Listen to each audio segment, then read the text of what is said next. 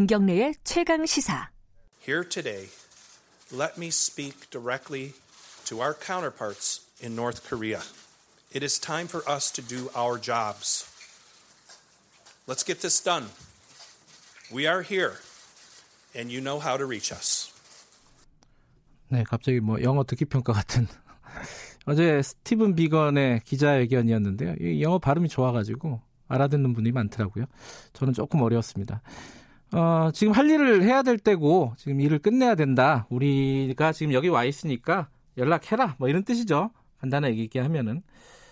근데 뭐 지금 오늘 내 답이 와야지 뭐 판문점에서 비건이 최선이랑 만나든가 뭐 할 텐데 어, 그럴 가능성을 높게 보는 쪽은 많이 없더라고요. 지금 연말까지 한 2주, 2주 정도 남았고, 어, 뭐 쏘니 많이 막 이런, 어, 안 좋은 얘기들이 많이 흘러나오고 있습니다. 관련된 얘기를 통일연구원 홍민 북한 연구실장과 함께 좀 나눠보겠습니다. 연결돼 있습니다. 안녕하세요. 예, 안녕하세요. 네.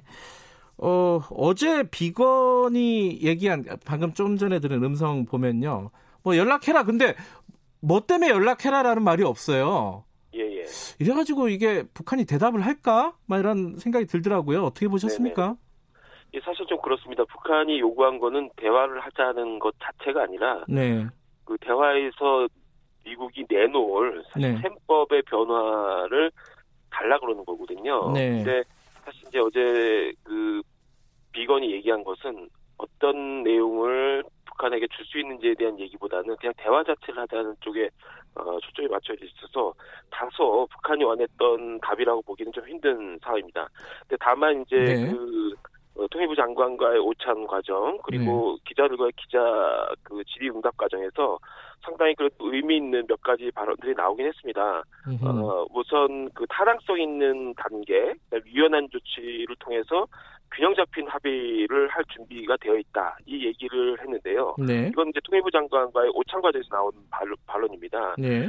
상당히 지금까지 그 미국이 취했던 어 굉장히 뭐랄까요 강경했던 미국의 아주 입장을 다소 북한 쪽에 가깝게 어, 변화시킨 발언으로 좀 볼 수 있는데 여기서 타당성 있는 단계라는 건 북한이 얘기했던 어떤 단계론 네. 이걸 일부 수용한 부분들이 있고 음. 또 유연한 조치 그리고 균형 잡힌 합의라는 거는 양측이 비핵화와 안전 보장을 일종의 약간 등가적인 방식으로 합의할 수 있는 여지 그러니까 나름대로 상당히 북한에 가깝게 가는 어, 메시지로 어제 볼 수 있는데요. 음흠. 이런 부분들이 북한이 과연 이제 얼마나 어, 긍정적으로 이것을 평가하고 어, 받아들일지 또 다소 이제 미지수긴 합니다. 예. 미국도 사실 이제 대선 때문에 좀 몰려 있는 상황이고 어, 북한도 지금 김정은 위원장이 연말까지 시한을 뒀잖아요. 네. 그래갖고 뭐 움직일 수 있는 여지가 그렇게 많지 않은 것 같은데 이 정도 네. 얘기했으면 타당성 있는 단계, 유연한 조치, 균형 잡힌 합의 이 정도 얘기했으면은 구체적인 게 없더라도 뭔가 좀 미, 북한 측에서도 뭔가 화답을 할 수도 있다 이렇게 볼 수 있는 건가요 그러면은? 아 저는 좀 약간 화답하기 좀 힘들 수 있다고 아, 보는 음. 쪽인데요. 그 이유는 뭐냐면 어, 연말 시한이라는 것과 그 다음에 네. 새로운 셈법을 제시하라는 거는 김정은 국무위원장이 직접 그 제하, 제시한 겁니다. 아하. 그래서 올해 4월 12일 최고민의 시정연설을 통해서 직접 그렇게 제안을 하고 그 시한을 둔 겁니다. 네. 그러니까 사실 북한에서 최고 지도자가 말한 것은 어떤 면에서는 지상 명령과 같은 부분이고 네. 나머지 협상 관련된 그 관련들은 총력전을 펼치면서 이그 소위 최고 지도자의 이 말에 어, 어떤 그 권위, 네. 말의 어떤 어, 체면을 지켜주기 위해서 굉장히 노력을 합니다. 그렇기 네. 때문에 이렇게 직접 그 지도자가 제시한 부분에 대해서 어 사실 알맹이가 없는 그냥 대화를 할 수 있다. 네. 그다음에 이제 뭐 균형 잡힌 합의를 할 수 있다. 이런 좀 약간 표피적인 얘기를 하는 걸 가지고 과연 네. 지도자가 얘기 제시한 것을 수용했다. 또는 그것에 그, 그래서 긍정적이 긍정적으로 평가한다. 과연 북한이 그렇게 볼 수 있느냐. 음. 다만 이제 북한이 최근에 여러 담화를 통해서 밝힌 입장을 봤을 때는 좀 더 더 적극적인 미국의 메시지를 원할 것이다. 그래서 음. 어, 단지 요 정도의 말을 가지고 덥석 뭐 대화에 응하는 방식은 아닐까 싶은 높다 이렇게 네. 봅니다.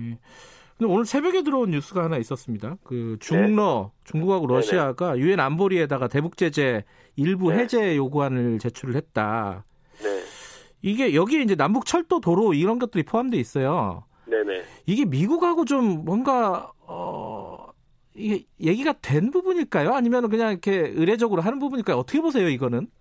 아마 중국 러시아가 미국과의 어떤 협의를 통해서 지금 만든 안은 아닐 거라고 봅니다. 네. 그 중국 러시아는 최근에 그 한반도 상황이 굉장히 어, 안 좋게 흘러간다라는 이제 그 정세 판단 인식에 따라서 네. 어, 한반도에 적용할 수 있는 새로운 평화 로드맵 어, 이런 것들을 나름대로 두 국가가 좀 고민을 하겠다라서 같이 협력 작업을 한 것으로 알고 있습니다. 네. 근데 이것이 뭐 처음 있는 일은 아니고 음. 이미 2017년에 네. 어, 7월경에 이제 북로가 어, 한반도의 평화와 관련된 로드맵을 어, 공동의 어떤 안으로 해서 제출한 바가 있고 특히 우리 대통령께도 전달한 바가 있습니다. 네. 어, 그 내용을 보면은 4단계에 거쳐서 어떻게 평화를 한반도에서 이루어야 되는지 비핵화와 평화 체제와 관련된 여러 가지 내용을 담은 어, 안이었는데 네. 이- 그 당시에 그 2017년의 상황을 반영해서 어, 그런 안을 냈던 거를 최근에 와서 이제 변화된 2019년에 필요한 어떤 평화의 안으로 예, 최근에 업그레이드를 하려고 했던 것으로 알고 있습니다. 네. 아마 이제 그런 관점에서 봤을 때 어, 북한이 어, 안전 보장 그다음에 자신의 발전을 저해하고 있는 문제 이 부분에 대해서 가장 그 첨예하게 지금 어 미국에게 요구하고 있기 때문에 어 중러가 보기에는 그 문제를 풀기 위한 소위 신뢰를 서로 쌓기 위한 가장 선제적인 조치로 대북 제재 해제가 필요하다라는 네. 입장을 아마 가졌을 가능성이 높고 이것을 공식적으로 물론 이제 유엔 안보리에서 이게 통과되거나 뭐 그런 의미는 아니겠지만 음. 어떻든 중로의 입장을 최근 이제 제시하는 부분이 있고 네. 어, 최근에 동북아에 형성돼 있는 미국과 중국, 러시아와의 어떤 일종의 어, 긴장 관계 또 네. 갈등 구도가 있는데 상당부 중로가 요즘은 군사적인 긴밀한 연대 관계를 통해서 미국이 약간 대항하고 있는 그런 그. 전선을 형성하고 있거든요. 네. 그런 차원에서 아마 북한의 입장을 다소 좀 강경하게 대변하고 네. 어, 합리적으로 좀 대응, 대응하기 위해서 어, 내놓은 것이 아닌가 생각이 듭니다. 그 비건은 아까 말씀하신 대로 조금 유화적인 뉘앙스의 말들을 했지만은 트럼프 네. 대통령은 또 이렇게 얘기를 했다고 또 오늘 아침에 들어왔습니다. 북한에서 무언가 진행 중이면은 실망할 것이다. 그리고 네. 그렇게 되면 그걸 처리할 것이다. 네. 뭐 ICBM이나 핵이나 이런 부분을 얘기한 거겠죠, 당연히.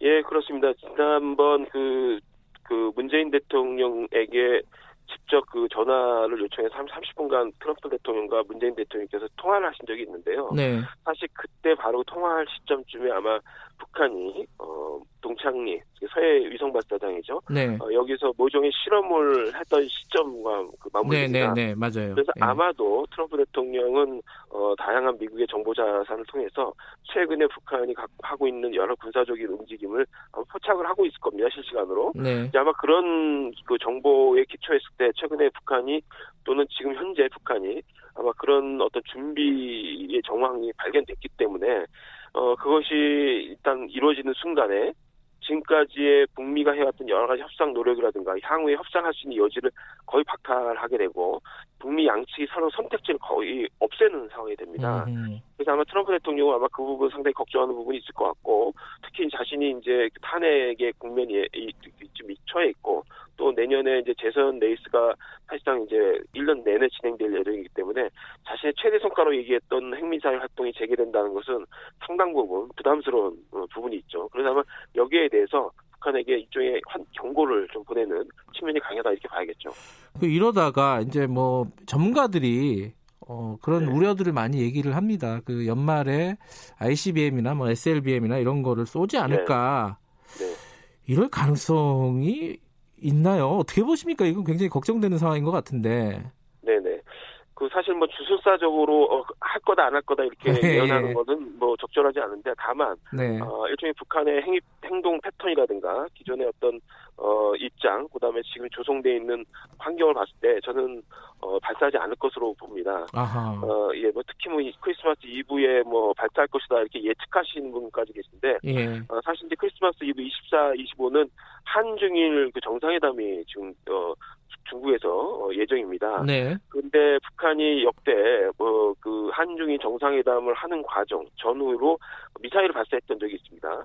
어, 그런데 음. 이 과거에 이렇게 미사일 발사했을 때 중국이 굉장히 격노했던 적이 있습니다. 아하. 왜냐하면 어, 자신이 하고 있는 중요한 어떤 정상회담이 이루어지는 어, 과정에서 미사일 발사했다고 해서 굉장히 그 뭐랄까요 불쾌하게 이제 그 받아들인 바가 있거든요. 네. 근데 최근에 이제 북중이 정상 정상 간에 상당한 신뢰를 쌓아가고 있는 상황인데 네. 어, 중국을 배려하지 않고 한중일 정상회담이 열리는 즈음에 미사일을 쏠 가능성은 낮다. 음흠. 그리고 그것이 한중 정상회담 이후라고 하더라도 어, 중국을 배려하지 않은 상태에서 쏘는 것은 쉽지 않다. 음흠. 일단 환경인 측면에서 그런 부분이 있고 어, 이미 이제 당 전원회의죠. 7기 5차 당 전원회의를 소집 공고해놨습니다. 네. 날짜는 아직 지정하지 않았는데 이게 이제 12월 하순에 열릴 예정이기 때문에 사실 이 12월 하순에 있을 당 전원회의를 통해서 자신이 밝힐 새로운 전략적 노선, 설, 새로운 길을 어, 제시할 가능성이 높기 때문에 굳이 이 새로운 전략 노선을 밝히기 전 또는 후로 미사일까지 쏴가면서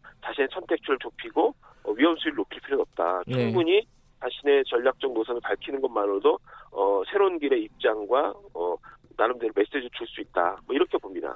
그 새로운 길이라는 게 만약에 연말까지 그 별다른 움직임 없이 이런 상태가 계속되고 네. 어, 북한이 새로운 길을 밝히게 되면은 그 새로운 길이라는 게 결국은 2017년 그 이전으로 돌아가겠다는 뜻인가요? 어떻게 보십니까? 어, 저는 그렇게 보지 않습니다. 일단은 그 한 몇 가지 길이 가능한데요. 예. 그 2017년의 길로 가는 거는 과거에 이제 핵 경제 병진 노선으로 돌아간다는 네. 얘기인데 사실 그거는 새로운 길이 아니라 과거의 길이라고 볼 수 있고 네. 어 그 자체만으로 소위 이제 핵미사일 실험을 재개하는 것만으로도 어, 국제사회와 했던 완전한 비핵화 약속을 완전히 저버리는 것이고 네. 또 한편에서는 대북 제재가 추가될 것이고 뭐 그런 측면에서 지금까지 겪었던 고통보다 더 많은 고통을 겪어야 되고 네. 그 완전한 비핵화를 약속하면서 걸어왔던 김정은 위원장의 어떤 결정 여기에 대한 책임이 내부적으로 상당 부분 뭐그 어, 볼 수, 내부적으로 예. 있을 수 있습니다. 그렇기 음. 때문에 이걸 선택했을 때는 그 통치자로서의 자연 수명을 따져봤을 때 향후의 집권, 통치 자체가 상당 부분 부담스러울 가능성이 높죠. 네. 저는 장기적으로 이런 선택을 할 가능성은 거의 없다고 보고요. 네. 다만 그럭저럭 버티면서 지금의 핵미사일 어, 발사를 갖다가 중단을 계속 유지한 채 그럭저럭 버티는 국면으로 갈 가능성이 일부 일단 음, 봅니다. 네. 어, 예를 들면 이제 중국과 러시아와 느슨한 또는 적극적인 어떤 군사적 연대 또는 정치적 연대를 형성하면서 어, 나름대로 다음 미국의 다음 어떤 차기 정부라든가 네. 나름대로 좀 안정적인 그 미국의 협상팀이 등장하기 전까지 나름대로 좀 그럭저럭 버티는 방식의 길을 음. 우선적으로 채택할 가능성이 있다. 또 만약에 그 이후에 어, 그 북미 협상이라든가 이런 여지가 상당 부분 희박하다고 볼 경우에는 네. 중국과 러시아와 나름대로 정치적으로 기술적으로 협력하는 방식의 대안적 비핵화 소위 이제 미국과는 더 이상 비핵화할 네. 어, 가망성이 없다. 오히려 중국 러시아와 협력해서 우리만의 페이스와 방법으로 어, 비핵화를 하겠다. 뭐 음. 이런 식으로 좀더 네. 적극적인 방식으로 자신의 길을 개척할 가능성도 음. 배제할 수 없다고 봅니다. 알겠습니다. 그, 그래도 그나마 연말에 그런 아주 파국적인 사건이 벌어질 가능성은 그렇게 낮다라고 보시니까 좀 안심이 되네요. 그나마. 하지만 답답한 네. 상황인 거는 마찬가지인 것 같습니다. 네. 자, 오늘 여기까지 듣겠습니다. 고맙습니다. 예, 감사합니다. 통일연구원 홍민 북한 연구실장이었습니다.